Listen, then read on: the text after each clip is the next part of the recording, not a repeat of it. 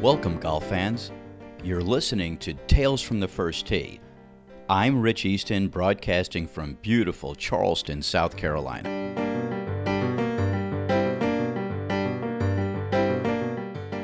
This episode is dedicated to all the golfers out there that like to wager money on the outcome of their golf match.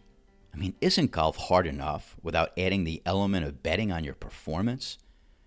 But to the athlete that wants the ball with three seconds left on the clock, betting on golf is guaranteed to trigger their sympathetic nervous system. It's like our lives have become so predictable that we need to create a fight or flight environment in hopes that our adversaries choose flight.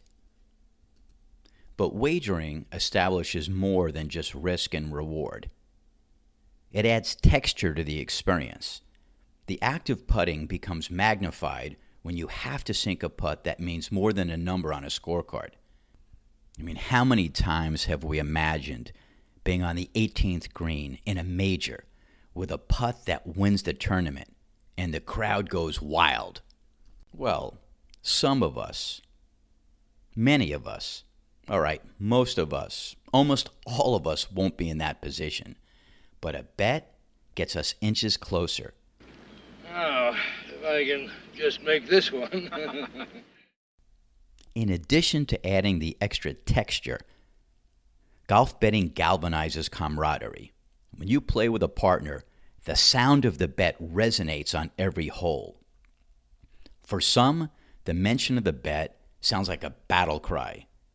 For others, it sounds like the sound of their dirty uncle making comments at Thanksgiving dinner. I mean, you just don't want to hear it. When you bet with partners, you experience what it's like to lead or be shoulder. Ham and egging it creates an invisible bond of reliance. When you and your partner walk off the 18th green victorious, it feels a hell of a lot better than losing and then having to open up your wallet. I mean, wagering adds juice to the experience and energizes the game to an entirely other level. The endorphin rush from executing exactly what you intended Winning a hole or a match just means more when something's at stake. Some golfers play for dough, some play for drinks, or some play for a meal of choice to the winner. I started a couple over the summer that told me they were playing for sexual favors, and I was thinking, man, that's a win win. In that case, they both got to experience the added juice. Golf betting is the activity of predicting results and placing a wager on the outcome. I mean, how could somebody possibly predict the outcome of a sport that relies on the rub of the green and the unfortunate bounce of the ball? Well, I have a few thoughts on this. One is it's highly ego driven. A person's feeling of self esteem or self importance can drive them to make decisions that test their resolve. I mean, you might not be able to predict the outcome of every swing, but you're confident that you have a better handle on it than your competition. I was paired up with these two golfers at San Clemente Municipal Golf Course in Southern California. They were longtime golf buddies and seemed to have a saying for everything, so I just remembered them. I mean, their names were Liam and Oliver, and they would just about bet on everything. We get to the 15th hole, which is a 150 yard par 3, with this elevated tee box and a severely sloping barranca between the tee box and the green.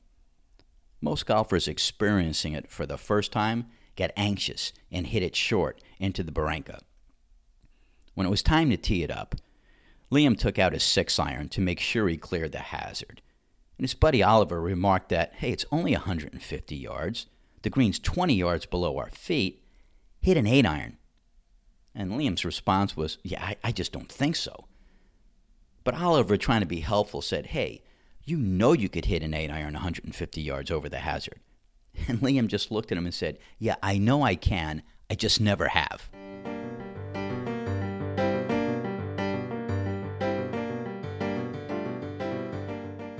Some golfers rely on their competitors to wilt under pressure, particularly when the stakes are raised. He playing a couple hundred dollars a hole, nothing but, and then he be playing some guy for like a hundred thousand dollars. uh, like He's like, Charles, pick that up. I'm like, this putt is for two hundred dollars. He's like, pick that up, Charles. Get out of my way. You in my line. I said, well, how much is that putt for? He's like, three hundred thousand dollars. I said, let me get out of your line. Is this just hardwired into our brains? Well, history would tell us that intimidation has always been a weapon used to reduce the opposing armies into a truce. Psychological warfare. I mean, Genghis Khan, who had each of his soldiers light three torches at night to give the illusion of an overwhelming army. Or how about when the U.S. Army wanted to capture Manuel Noriega for drug trafficking in Panama? He was holed up in his fortress for weeks, and the U.S. military set up these concert speakers outside and blasted heavy metal music for days until he surrendered.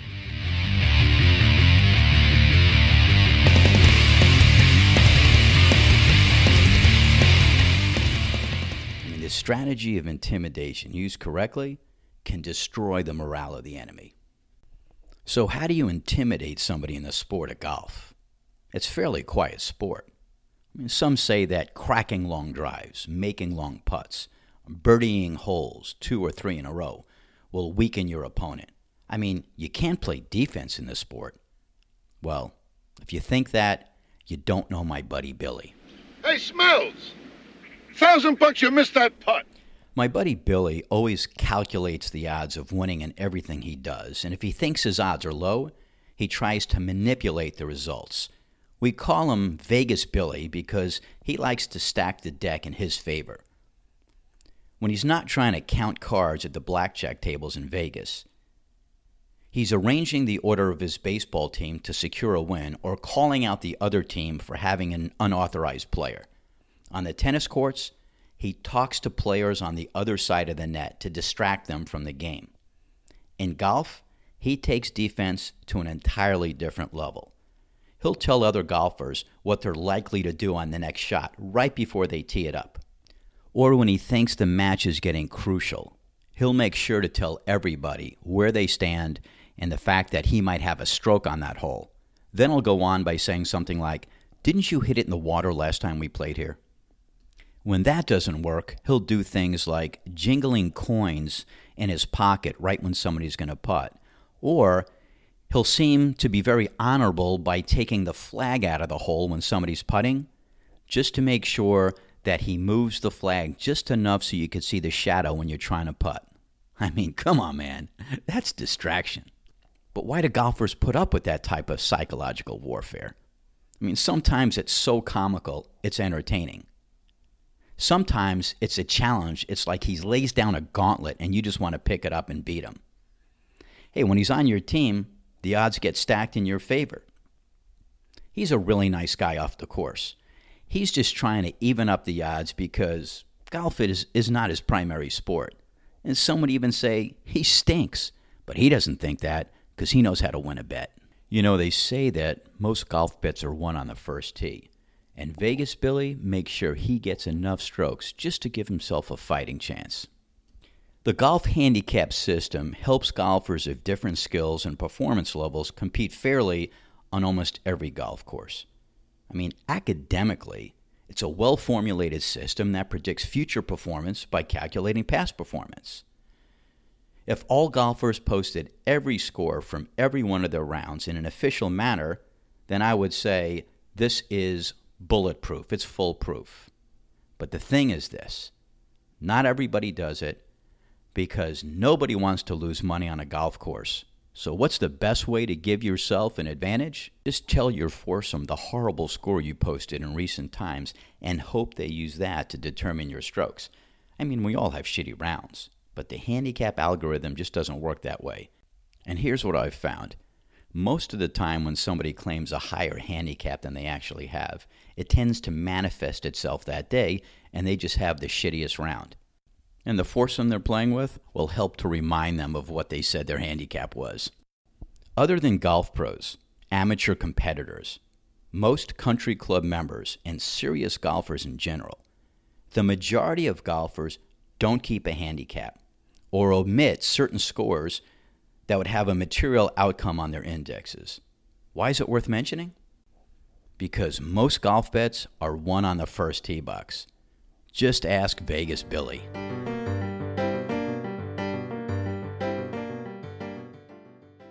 So you really have two choices don't bet, or if you're going to bet, trust and verify, or trust and adjust when you get to 10.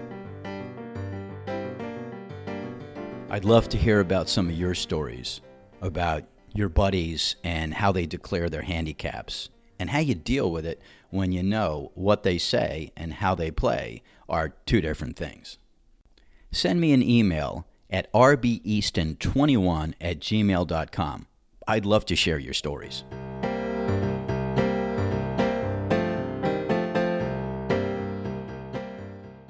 So once you've established your handicaps, you've got to establish the game. What are you going to play? Are you going to play a Nassau? Are you going to play skins? Are you going to play wolf? So let me talk about some of the games we play, and I'd certainly like to hear about some of your games. The Nassau game is probably one of the most popular games. You basically have a bet on the front nine, a bet on the back nine, and then an overall bet. And you play a match play, so basically every hole is worth one. If you and your partner beat the other partners on a hole, you get one. And the objective is by the time you get to nine, you want to have won more holes than they've won. And then you all just establish how much are we playing for. 2 2 and 2, 5 5 and 5. And I've certainly heard much larger denominations at the first tee. Sometimes when matches just get out of hand, you want to be able to have more bets. You want to be able to get back in the game and at least win back some of your money. So they have something called a press, and most golfers know this. You get to a hole and you're down one or two holes, and you basically press the bet. If you're on the fourth hole and you have five through nine to play, you basically say press, which means not only do you have that first bet, but now you've got a second bet, five through nine at the same value as the first bet, one through nine. So now you have two bets going, and what you're hoping to do is win more holes five through nine than the other guys, and then you even out the bet, at least on the front nine. And a lot of guys will play automatic press. As soon as you're down two holes, there's an automatic press. Another bet goes into play. Now, my buddy Vegas Billy has another take on this. If he gets into a match and he is down and he gets to the ninth tee box, most likely he's negotiated extra strokes and he knows on the ninth and on the 18th he's going to get a stroke that gives him somewhat an, an advantage on that hole. He'll try and press the bet. So you're up five going into ninth. You've already won your money. And now you get to one hole where he gets a stroke advantage. And most golfers would take the bet. They figured, they're already up five out of eight holes that you've already played. They've already got $5 in their pocket. Let's have another bet. I'll take another five from them. But here's the thing after fighting and battling for eight holes, and you're beating a guy up five holes, I would say let's change the odds. Let's make it five to one. So if you want to bet another $5, I'll give you the $5 if you win, but if I win, you give me $25. He's never taken that bet.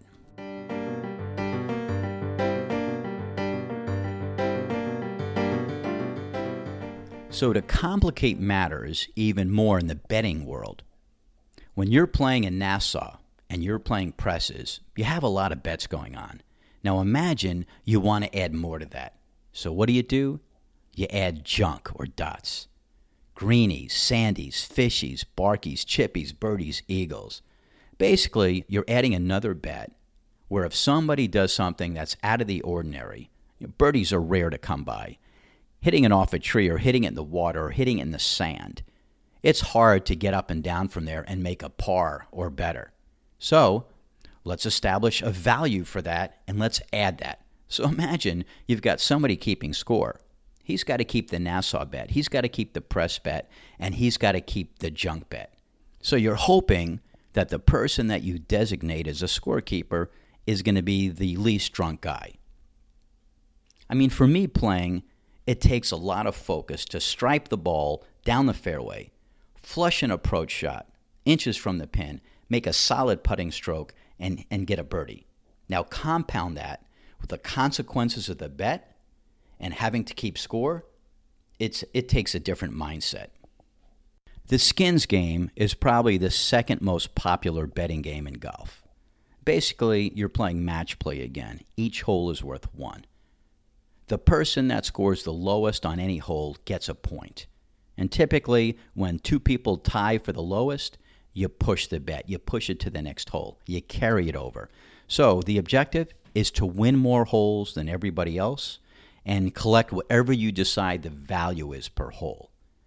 When I play, it's usually one to two dollars per hole. The worst that you could be off is $36 if you lost every hole and it was $2 a hole.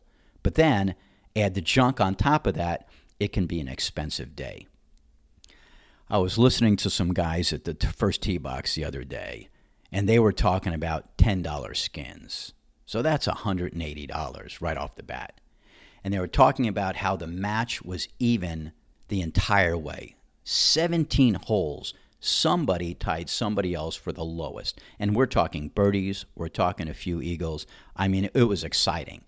And there was one guy in the foursome who never tied anybody. He was playing the worst. He couldn't get the lowest score, but he was saved because the other guys in the foursome were tying each other for the lowest, which means nobody made money and you push it to the next hole. You push it to the next hole. They get to 18. This guy hits an incredible shot, makes a birdie putt, beats the other guys, and wins all the money. I mean, what a great betting game. Other popular games are 6 6 and 6 or Hollywood. It's similar to a Nassau match play, but the difference here is that instead of keeping the same partner through 18 holes, after each six holes, you change partners. So that allows you to play with every other golfer. It's also a good strategy if you have no idea how somebody plays in the foursome. By switching partners, if that guy is an ace, at least you get him for six holes. Another popular betting game that I happen to like is Wolf. This is a game where the four players establish a rotation in which they're going to drive the ball.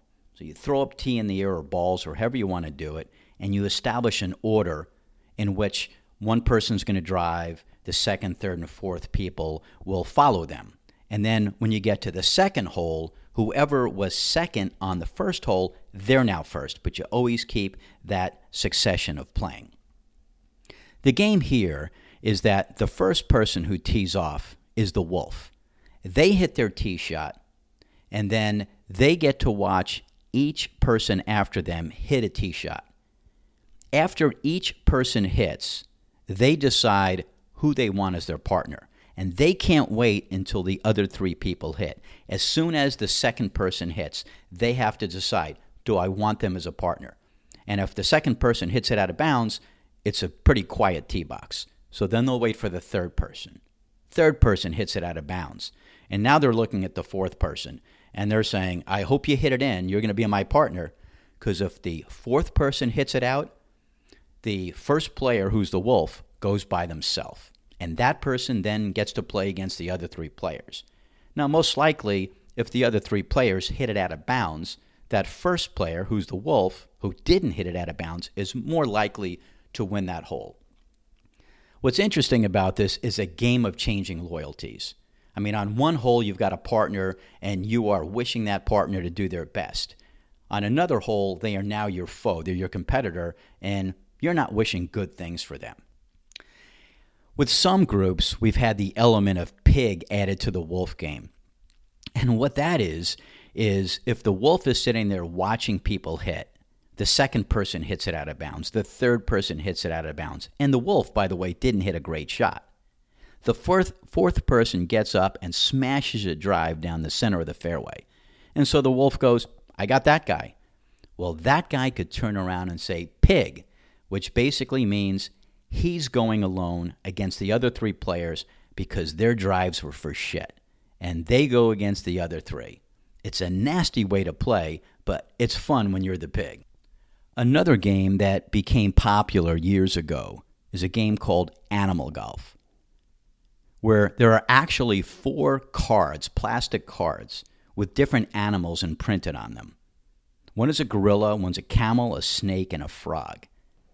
The gorilla is awarded to somebody that hits it out of bounds. The camel is awarded to somebody who hits it in a bunker. The snake is for the person that three putts, and the frog is for somebody that hits it in the water.